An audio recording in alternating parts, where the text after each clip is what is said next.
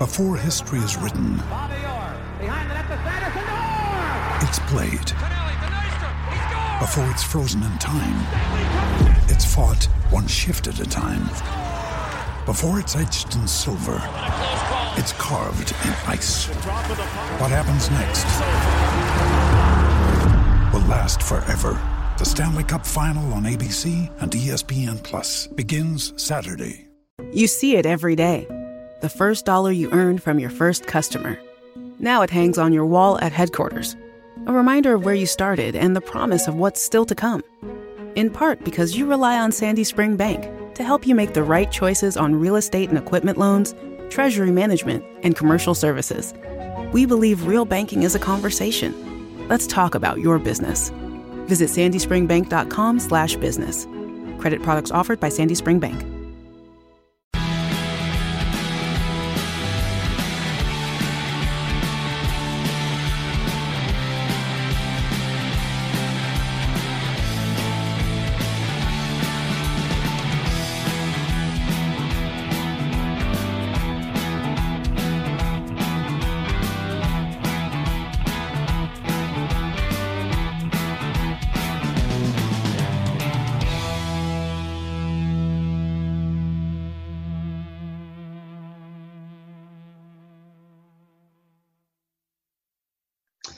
Hello, and welcome to the latest podcast from uh, the Wolves Fancast.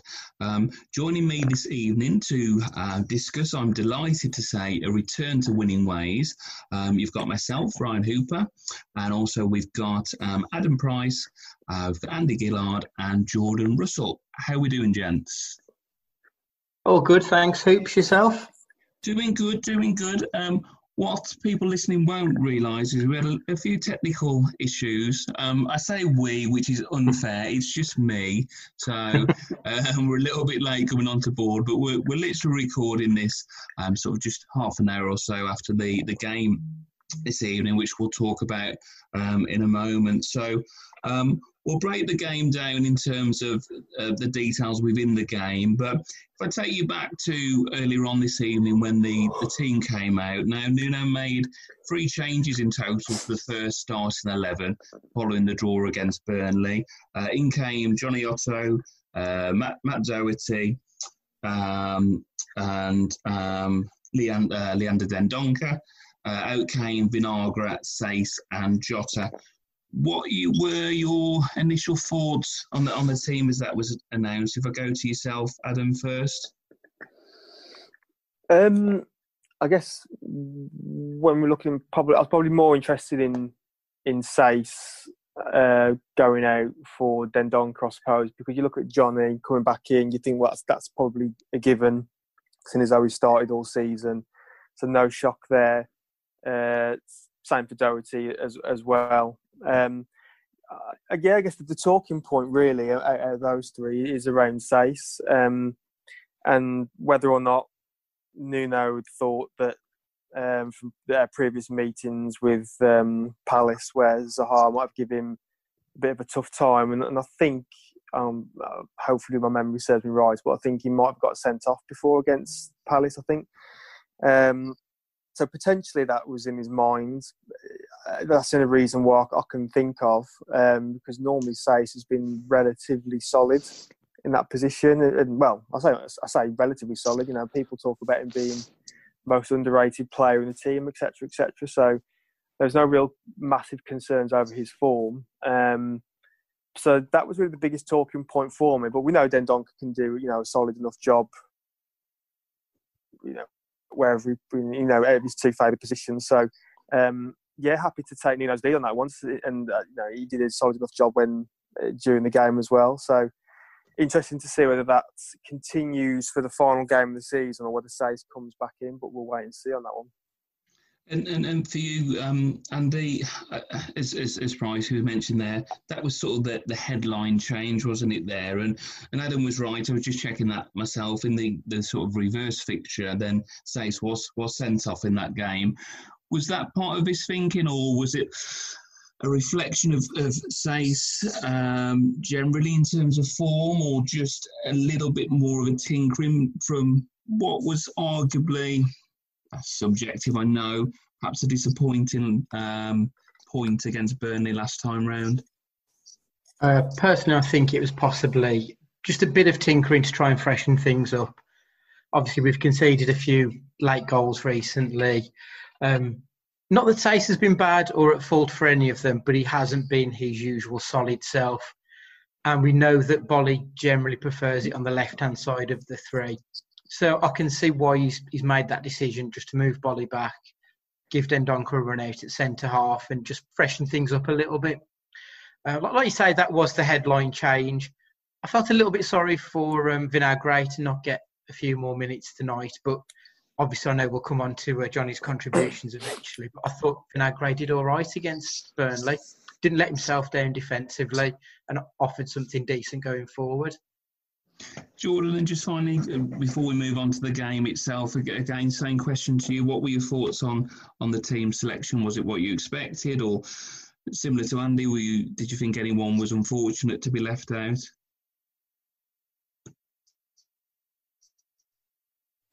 uh, Dendoncker's been really good the last few games, and he's very, you know, very reliable, very dependent. I know you're a massive fan of him hoops as well. Um, so I think it was just the fact of rewarding Dendoncker with the start, um, and you know, be it was in the back three tonight, and I don't, I don't think he put a foot wrong all night really. Um, and I'd say Podence as well, how he's been, you know, in in his last couple games. Well, sorry, that we've seen him like yeah, he definitely he definitely looks like he's settling in now. And I think that after that Burnley performance, I thought he, you know, he more than justified a start. So yeah, I think form wise, it's arguably probably our best eleven, you'd say. Um, and yeah, I wasn't I wasn't too surprised by it.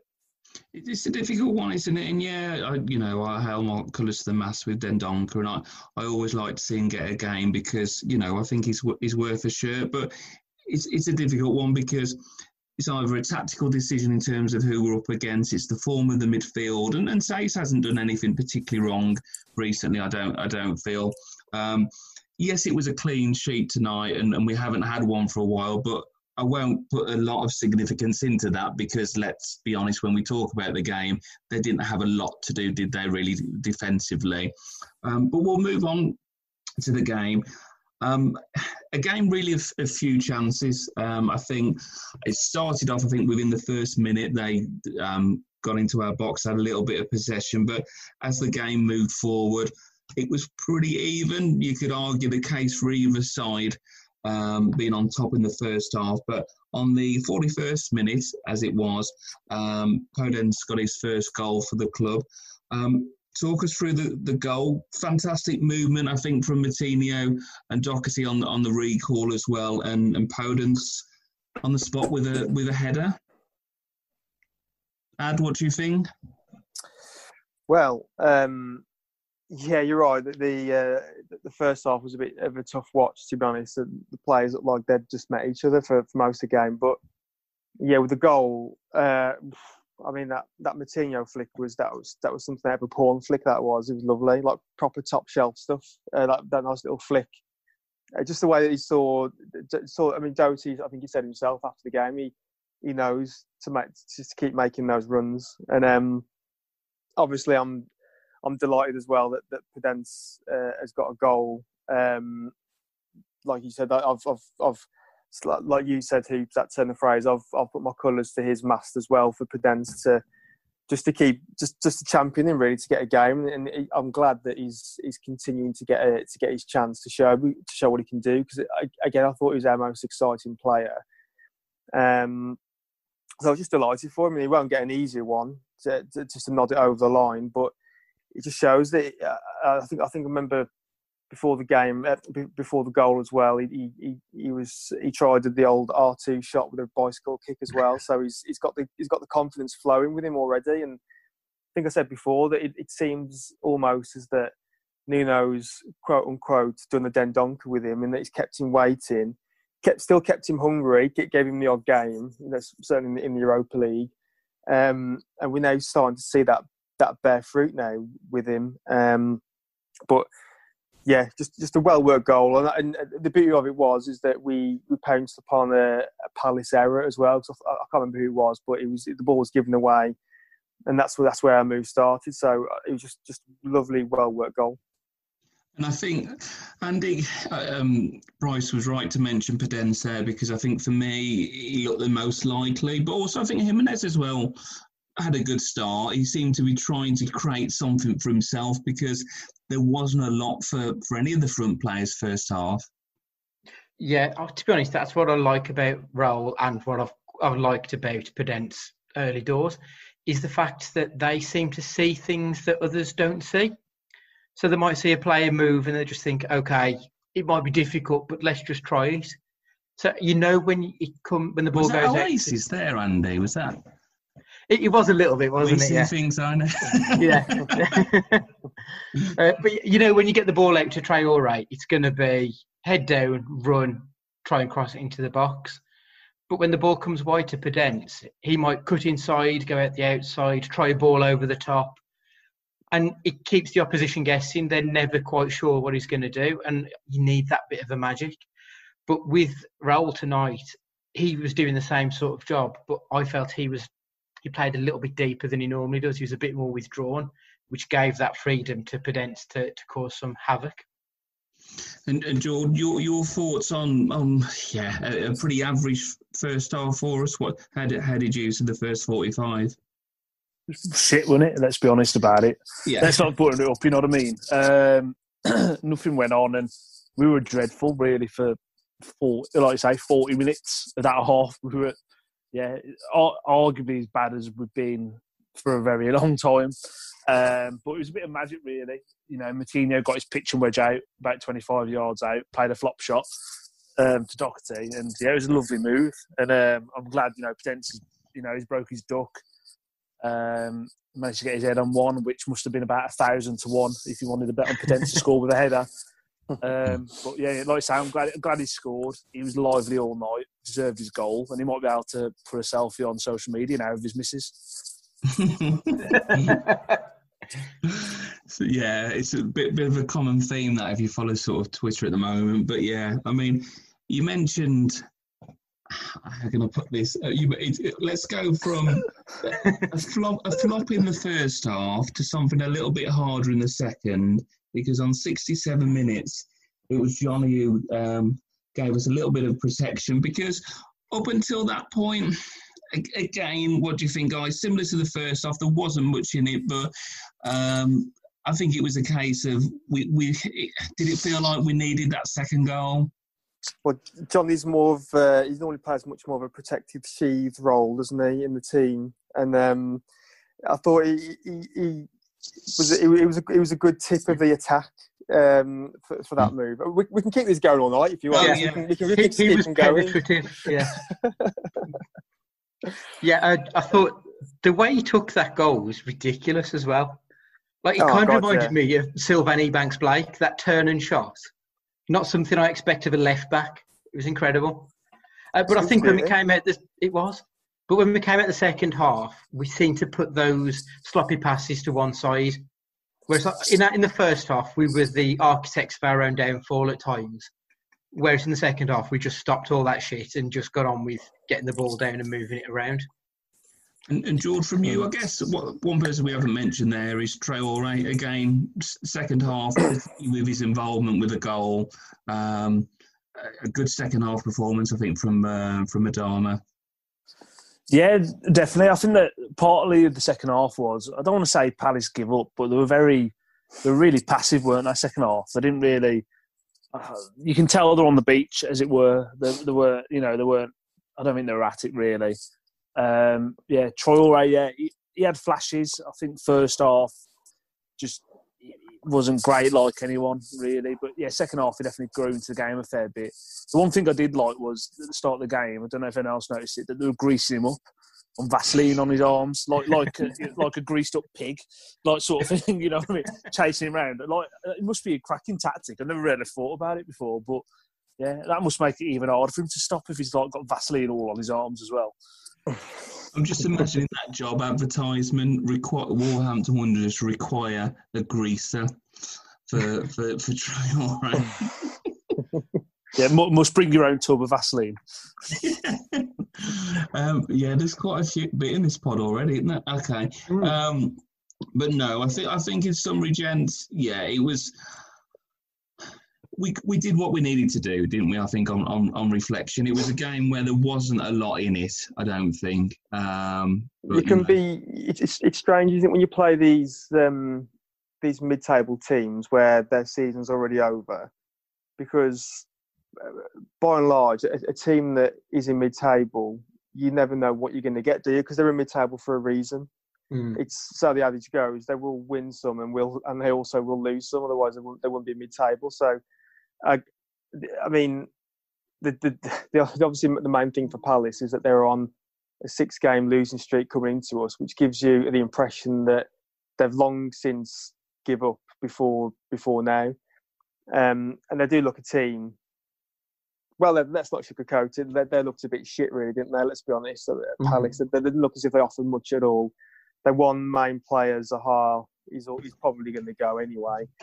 Um, and maybe so with the manager at the end of the season. So um, it's always a bit strange because the, the, common cliche is that you, you're playing against a team that nothing to play for. They might just play with the handbrake off and you could get a much tougher opponent out of it. But just wasn't the case tonight. They just they, they weren't really there. It's the same way as Everton were. Where we just they just they weren't really. There's only really one team on the pitch to be honest, bar a few little mm.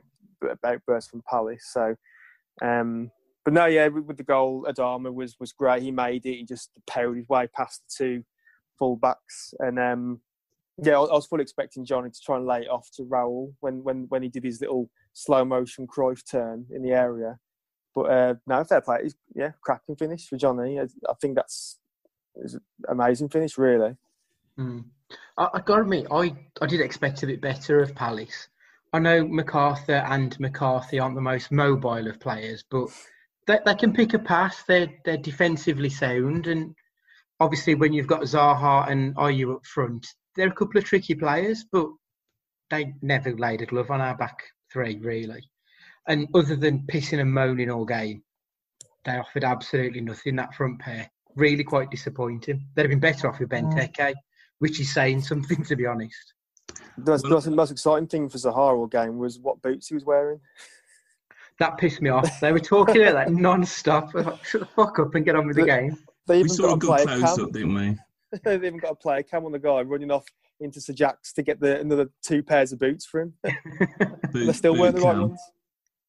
Well, in in terms of Palace, you know, we can only judge them on, on the games we see them, but someone who certainly is, is more well versed in terms of Palace and um, and their season and how they viewed the game um, is is the next um, gentleman we've got uh, joining us today. Delighted he's joining us. So he's currently in the waiting room, which is a virtual waiting room, so it's not a waiting room with a fish tank and some shit magazines. He's, he's in a virtual waiting room, so I'm going to try and admit him now. You're, How you doing, gents? You're in, Jack. Thank, thanks for joining us. Um, we, we're no just mid, mid record.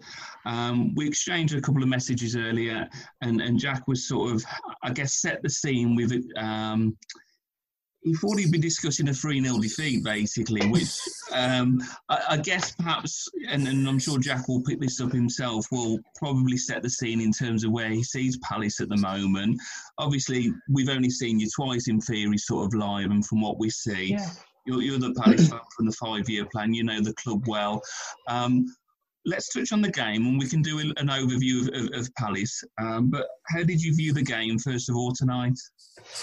Um, very slow start from both teams. Um, it, it kind of returned to the pace of that first weekend after restart, um, where the ball was being knocked around quite nicely by both teams, um, but with very little threat. And the only chance I can really remember uh, before your goal uh, was when Schlupp went through after Wilf set him free um, and and just put it past the post, which was which was a good effort and a nice bit of play by, by us. We we you know, knocked the ball around quite nicely, but with very, very little threat on your goal. But I, I, felt we contained your threat quite well, and, and felt that you guys had a number of gears that you could have gone through if you if you'd really wanted to.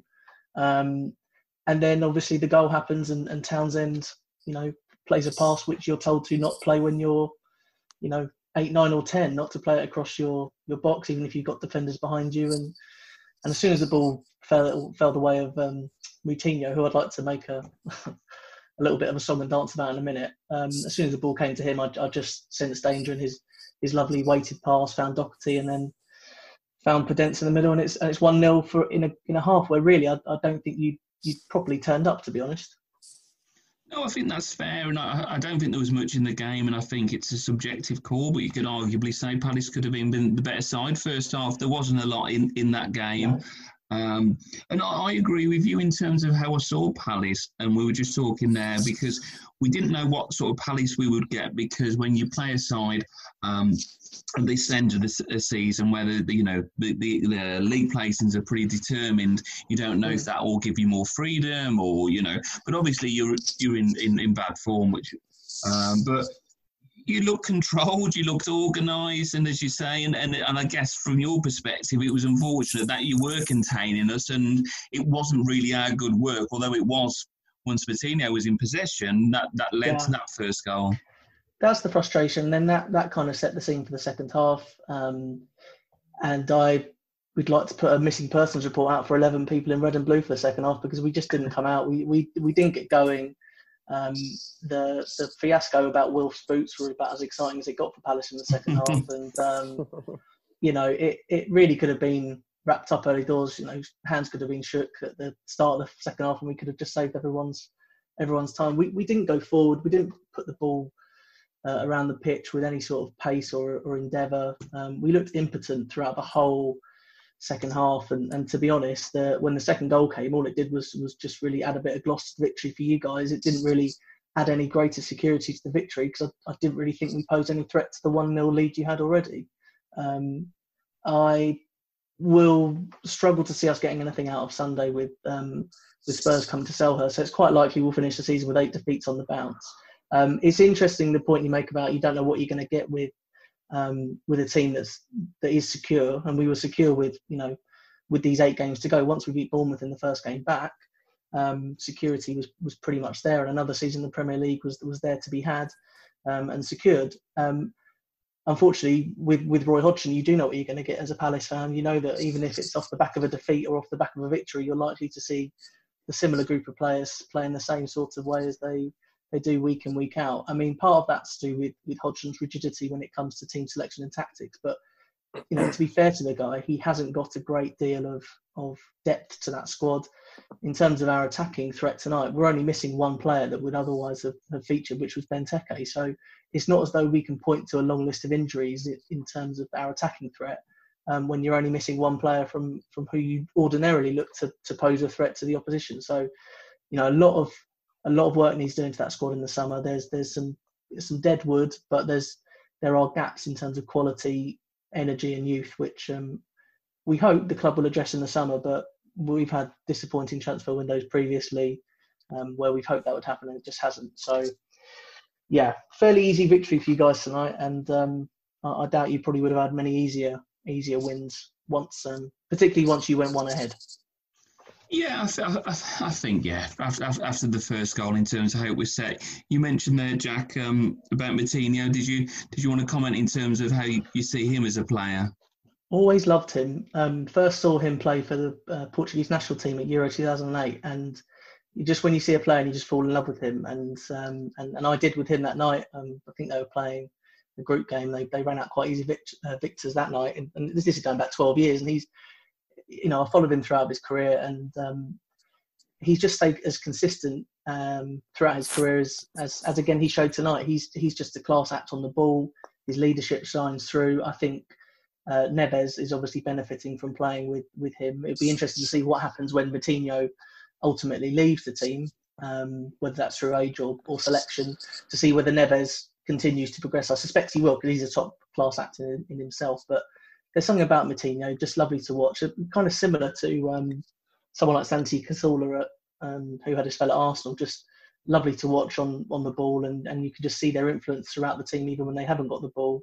And and as I said, as soon as he got the ball, once we'd given the ball away just before half time, I, I just knew we were in trouble because he doesn't waste the ball. And, and to have a player of that quality at your club must must be an absolute blessing every week to, to see him turn it on. I, I presume he's as consistent as I as I see it, but you guys obviously may see it slightly differently.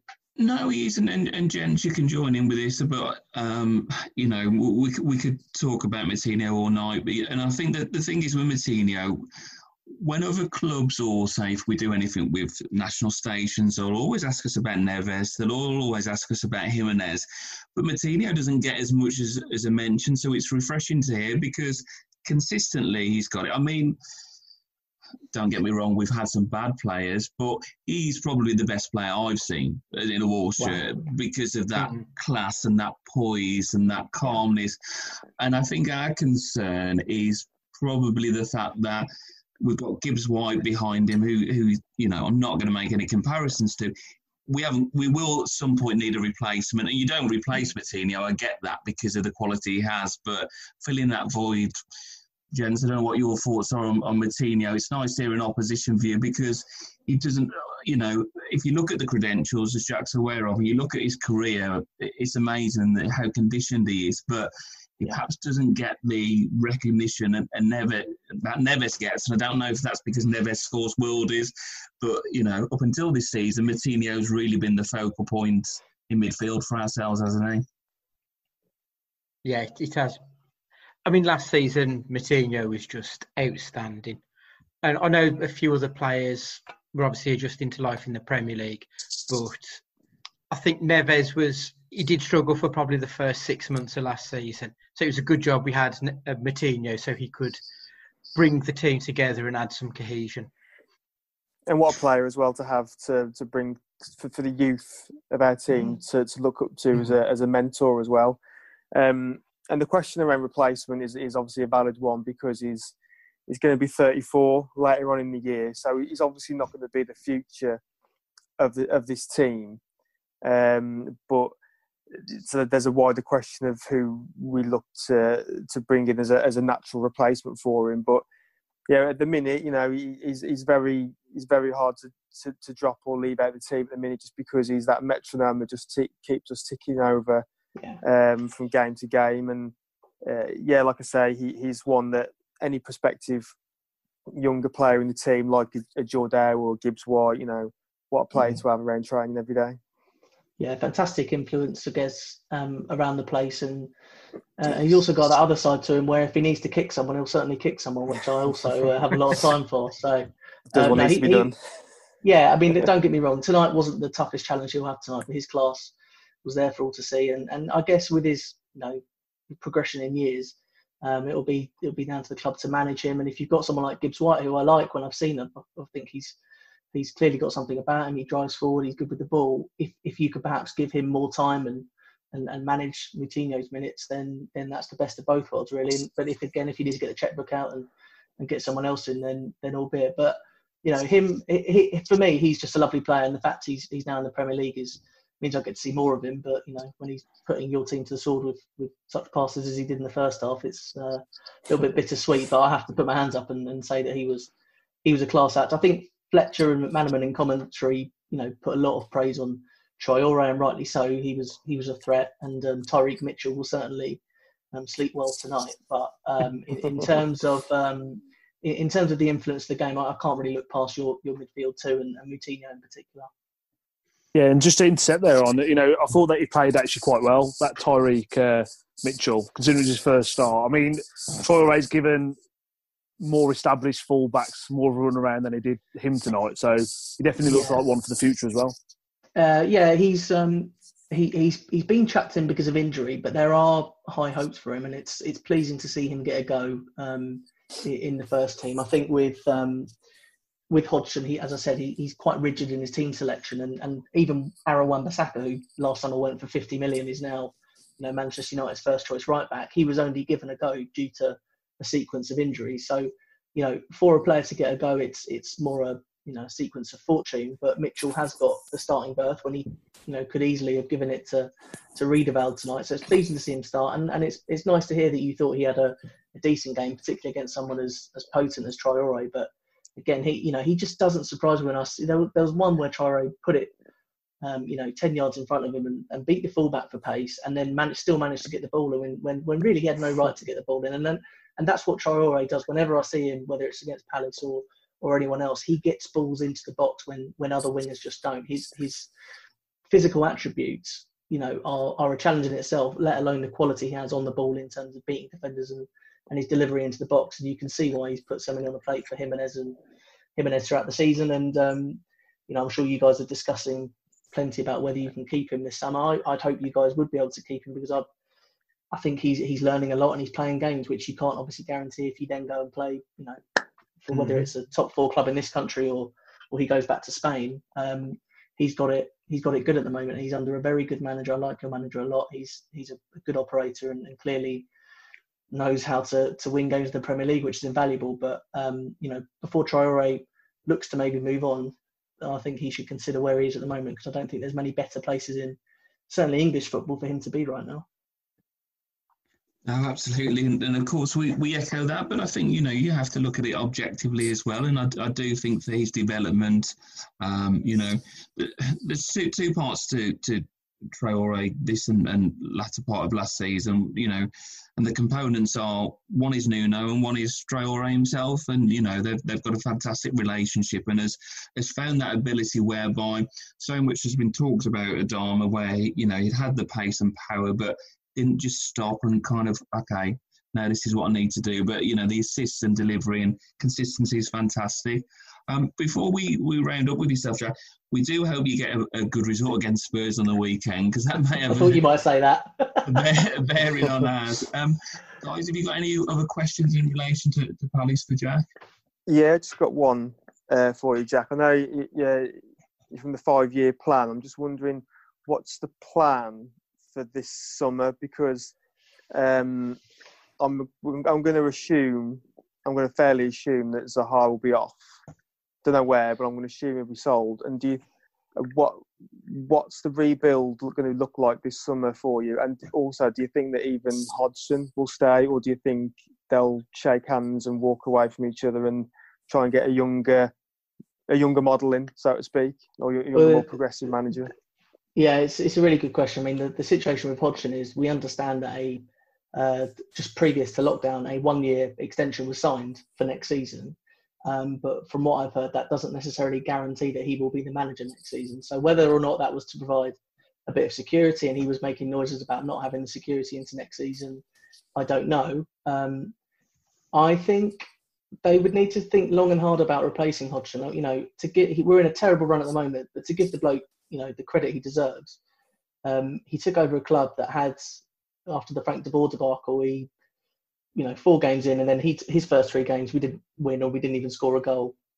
So effectively, over a 31 game season, um, we were safe with, with a few games to go, and, and weren't we're looking pretty good by the end of that season. And then in his two full seasons, we've never really looked like being in any sort of danger of relegation. So the club needs to be careful if they do ask him to go um, and shake hands, as you say. They need to be assured that the appointment they're about to make is the right one um, the last time they had a summer to make an appointment, they appointed Frank de Boer, and as I just said, that was a bit of a disaster. So they would hopefully have learned from that experience and seen, you know, what the risks are to that.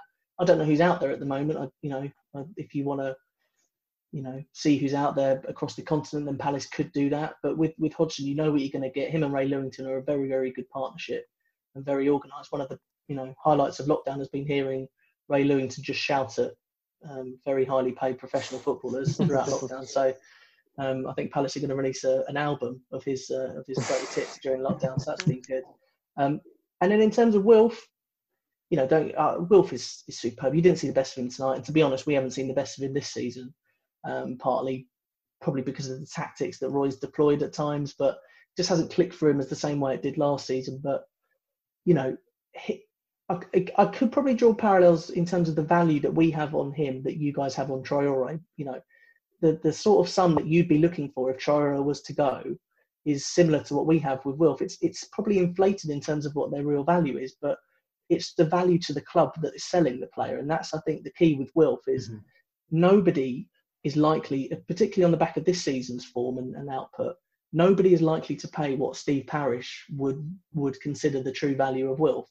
Um, that true value is probably reduced on what it was last year, given the, the form he's had and the fact that we're another year into his contract. I think I'm right in saying that he's got two full years after after this season finishes. Um, so obviously, if we go in towards next summer where he's only got one year left, then that obviously poses its own own risks. Um, I think there's money to, to invest in the squad regardless of selling Wilf. I think it.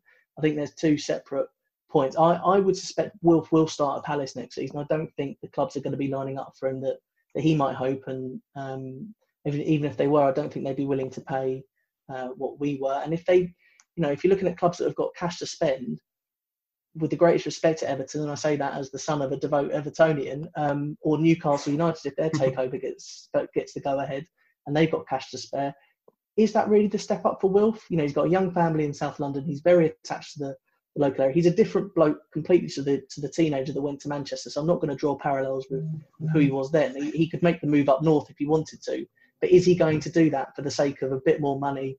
Um, I I don't know. Um, you know, you'd have to have to ask him. But the, the key really is: is anyone going to pay what is is value to the club? And but in, in terms of Palace's overall strategy, you know, youth um, and some energy is much needed in that squad.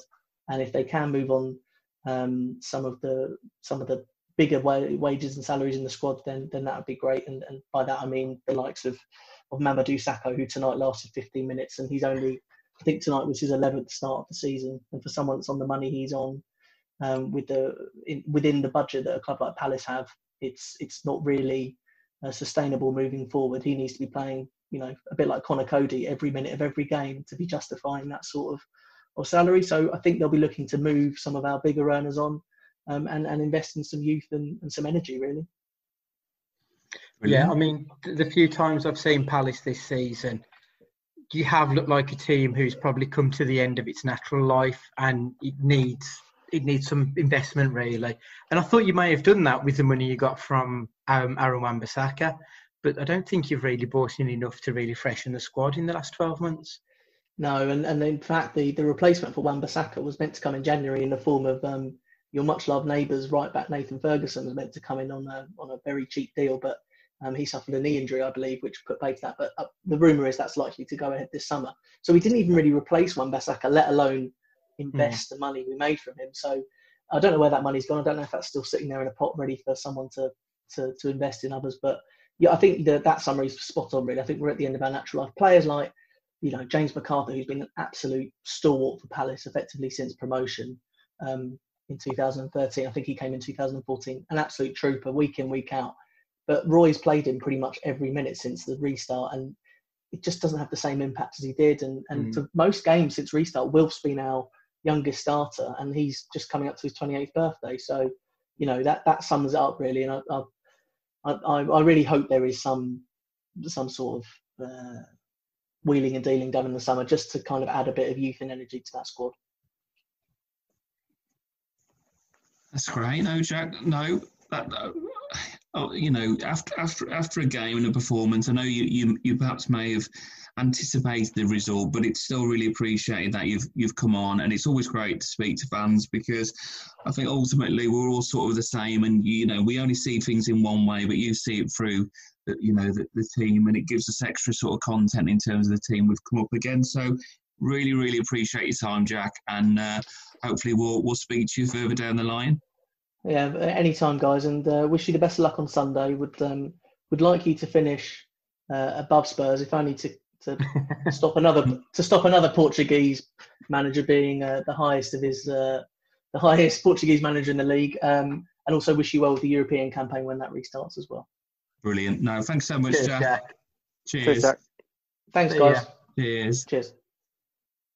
And that was um, Jack um, from the um, Five Year Plan podcast. Um, thought he spoke really well, gents. Um, it was it was refreshing to hear someone objectively talk about their team and, and our team as well.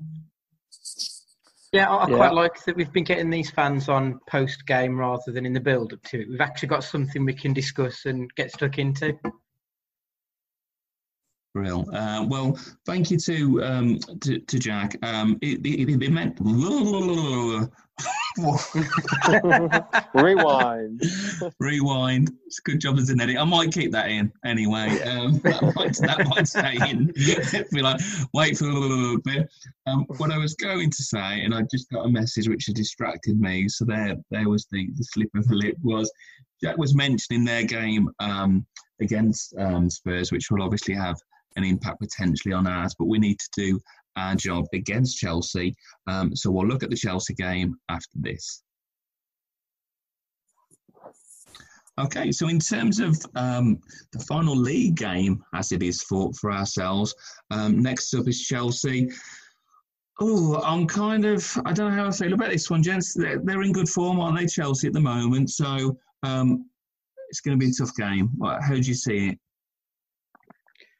Yeah, I mean, they tore Man United a new one last night, and they're obviously going to want to try and get their name in the FA Cup uh, team sheet. So they'll be up for it come Sunday. It's going to be a tough game. Uh, so George, what are, what are your thoughts on Chelsea? And also, within that question, do you think there'll be any changes for the game? Um, I think that it all depends on how they go to well on Wednesday night, as you know, against Liverpool. Um, to beat Liverpool, I think we'll probably see a weakened Chelsea team because they'll be guaranteed top four then, and they've got the FA Cup final obviously against Arsenal to go. Sort of praying for a bit of a Chelsea win or at least a positive result for them um, against Liverpool. Um, in terms of the team selection itself, I guess it depends on scenario as to how many points we're going to need out of the game. Um, if we need a point, I can see him going three five two. Um, for me, I wouldn't change it. Like uh, you know, myself and Stu got a few pelters for the Sheffield United um, podcast, but it's all about intent for me. And I think that we we we're a good enough team to back ourselves and have enough trust in our ability and our system that we go and play three four three and we go and get a positive result there. I don't think there's any reason why we can't go and get a positive result there, considering you know some of the results we've had this season. Um, I don't fear Chelsea particularly, um, but they are a good team. Lampard's got them going, and I do think Chelsea are going to be a better team next year than they are this year. So, yeah, it, it's going to be tough. It's going to be tough, but um, always fancies to get a positive result no matter what. And yourself, finally, what are your thoughts looking ahead to the, the Chelsea game? Yeah, so I echo George's sentiments really there. I mean, I hope that there will beat. Well, hopefully they'll come, they'll come up against a disinterested Liverpool side, really, who you know, I don't think they can get any more points totals for a Champions. Uh, get that win so they get they get third place in the bag, which I, I know doesn't. I know in rea- in theory it sounds you know, it sounds great. You know they win they win get third place and they can rest some some players for uh, the, the, next for our league game and then get ready for the cup final. But in reality, and I, I know sometimes it doesn't really work that way. Does it? He'll want he might just play the first team again because he wants players to prove themselves worthy of a, of a cup final spot. So it, it can go it can go both both ways really. Um, but uh, as far as the game itself goes, um, they're quite suspect at the back. I think Chelsea. I think that's probably their biggest weakness. They've got a lot. They've got a, plethora of, of, forward players and midfield players, all of whom you know, great quality, um, and they've got even more quality coming in as well in, in, in, in the next transfer window. But I always thinking at, at, at, the back they're a bit suspect. So I think that's where we can potentially get a bit of joy out of it. So I'd just pick, I'd, I'd line all four of our um, forwards up and I'll play them all against Chelsea. I just play them all. Raul, Jota, Podence, Neto, get them all playing. just go five up front. Um, no, in all seriousness, I, I, I would I would stick to three four three. I wouldn't I wouldn't go back to any to three five two. I'd, I, would just go three four three. Uh, keep the same three as today. To be honest, I, I keep Podence, Raul, and Adama, and then um, I'd like, uh, uh, you know, I'd hopefully that you know that should be enough because we know full well that Spurs are going to beat Palace. I can't see anything. I can't see any, anything other than the Spurs win against Palace. So we do need to deliver the goods against Chelsea. No, absolutely. I mean, so I'll, push you all for, for predictions.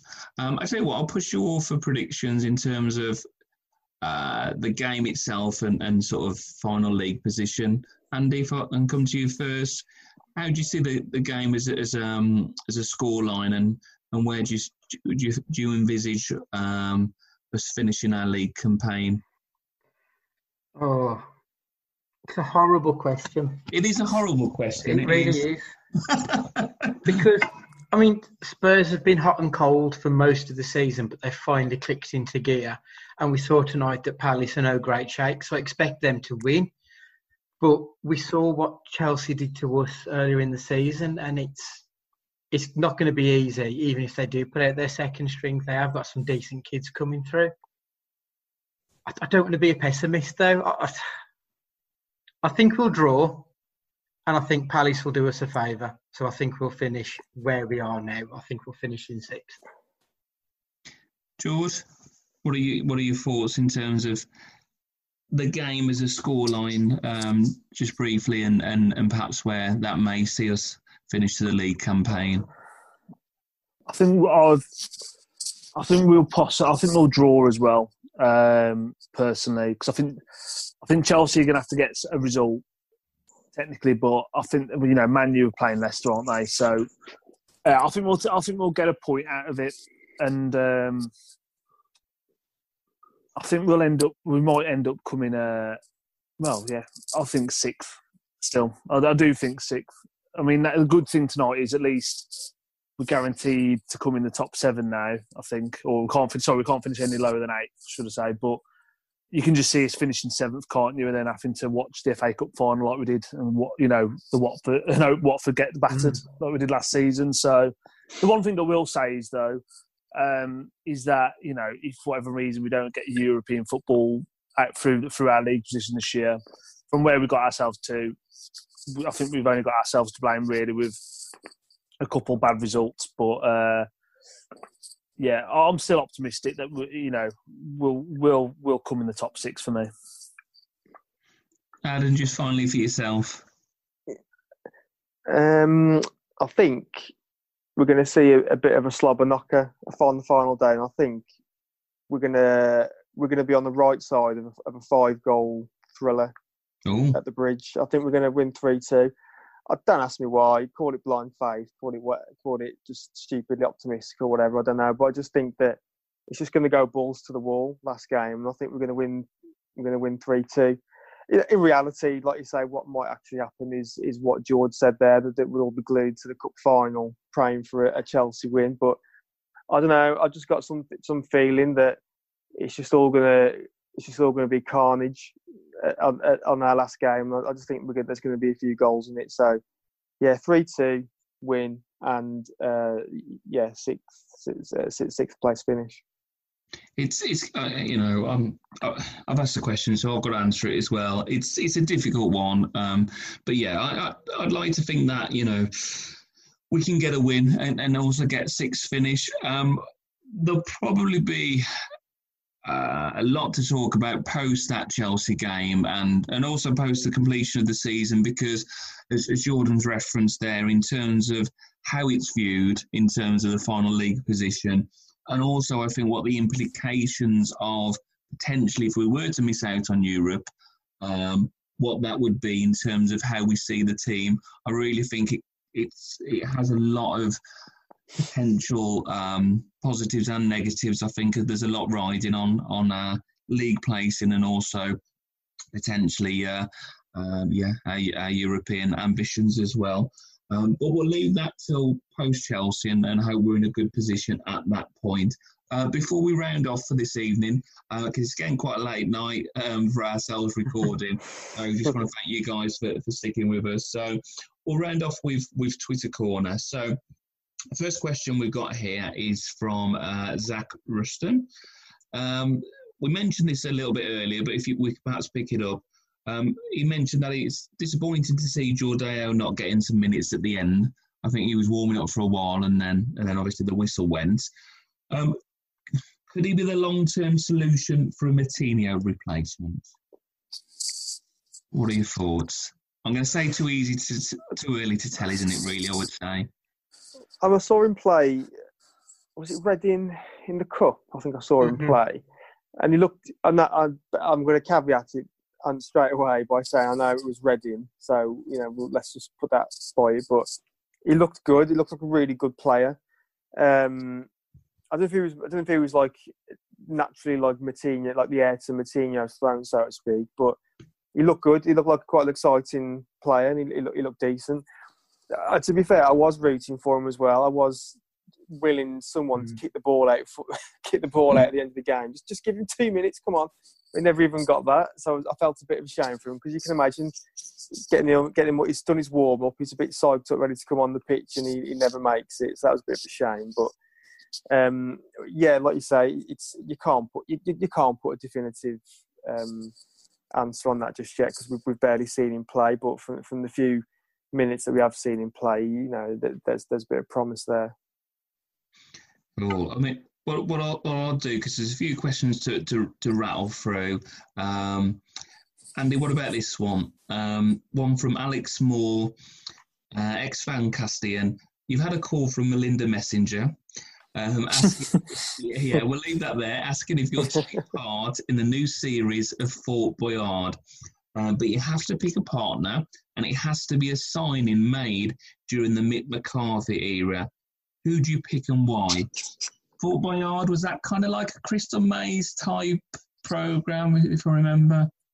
Yeah, it had didn't it have, wasn't it Dirty Den as well? Didn't it have the tigers? Yeah, yeah. The, the, yeah. Thing, the, finger sucker, Leslie Grantham. Was well, well, what I'll do, I'll, I'll, I'll, I'll, get a name from all, all, all three of you um, on, on, this one. Then, so a player in the McCarthy era, if if he had to um, uh, be your partner in this this game, who who would you pick and why? I, would go with um, Kevin Foley. Mr. Seven out of ten, you know what you're going to get with him. He's always going to put the effort in. He'll help you get through.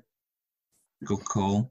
I'll just go with uh, Gary Breen because he's a bit of a mentalist, isn't he? and I think he'd be too, he'd be way too competitive for my liking, so he could do all the donkey work. George, uh, uh, Melinda's on the phone. You've got a partner to pick. Who are you going to pick? Um, I'll go with Jamal Johnson. I didn't expect that one. I did not expect that one. But I want to know your reasoning. Just be, just because he's a bit small, wasn't he? So he'd have a low central okay. gravity, and you know when you get the coins at the end, I reckon he'd be able to get. He'd, he'd be like lower to like the, the level to be able to just grab them. He could put some in his mouth, all sorts. He can do what he wants. And I reckon uh, Jamal John. He was quick as well, wasn't he? He, he was to run away from the tiger. So yeah, we'll go with Jamal. Jamal Johnson. Now, when I did this podcast at the start, and with all the technical issues we've had, I'm glad that you know we got to Jamal Johnson.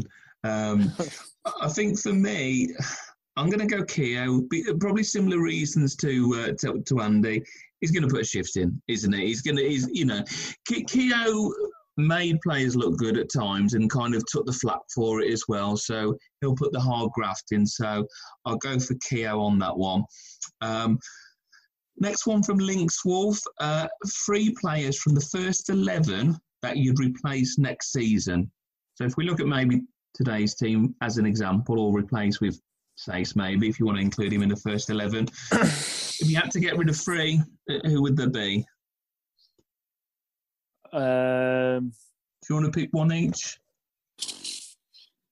That's tough, isn't it? That. Yeah. Um, I'd go. Oh, this stinks. Um, I'd, I'd, go. Uh, only from today's eleven, I'd probably go Dendoncker, Doherty. Uh, this is why this is horrible, isn't it? Um, it yeah. Coady, but I think you lose so much leadership. I'm going to footballing ability. I'd probably go with Coady, Doherty, Donker. but I think they're all very valuable in their own right. So, yeah, that's probably what I'd say a push.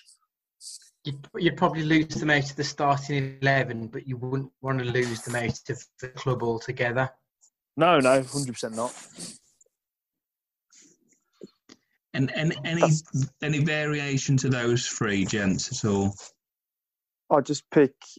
Uh, we're we're here for the tough questions, aren't we? So we've got to answer it. Uh, I got Moutinho because of his age, and then I'd say uh, Raul and Adama because of the money that we get back. Cool. So, and then just spend it on buying three super players. Andy, what do you think? I, I, I think Moutinho for his age um, because he, he, needs to be replaced. Um, Jimenez again because I think again there's there's an age point there. Oh, and then I'd think Doc's had a good run. So sorry, Doc. I think quality wise, we can probably get a better defender than Coady. I like Coady, but he's a midfielder playing in defence. So maybe there. Um, I agree on the Doc thing. I, again, he's another player I really like, but he's had a very good run. He's probably never going to be worth more than he's worth now. And I don't say Jimenez because he's so so important to the way we play. And I'm not sure we'd be able to find another player to replace him. Um, it'd probably be Moutinho for his age. Then I'd say. Horrible, horrible question. Horrible, horrible question. But as Price said, that's what why we get paid. No, I mean that's why we get yeah. Uh, um, what we'll do, we'll close it there. In closing, just want to thank um, everyone who listens on behalf of all of us. Um, mad that this is our last home league game of the season that we're talking, and kind of, you know, from us doing these pods at the start of the season, it's pretty bonkers. I guess we're probably there or thereabouts in terms of where we may have expected in the league potentially, but the world is a little bit different than what it was then. Um, and let's hope when we can, uh, we'll be able to see the the team live soon as well.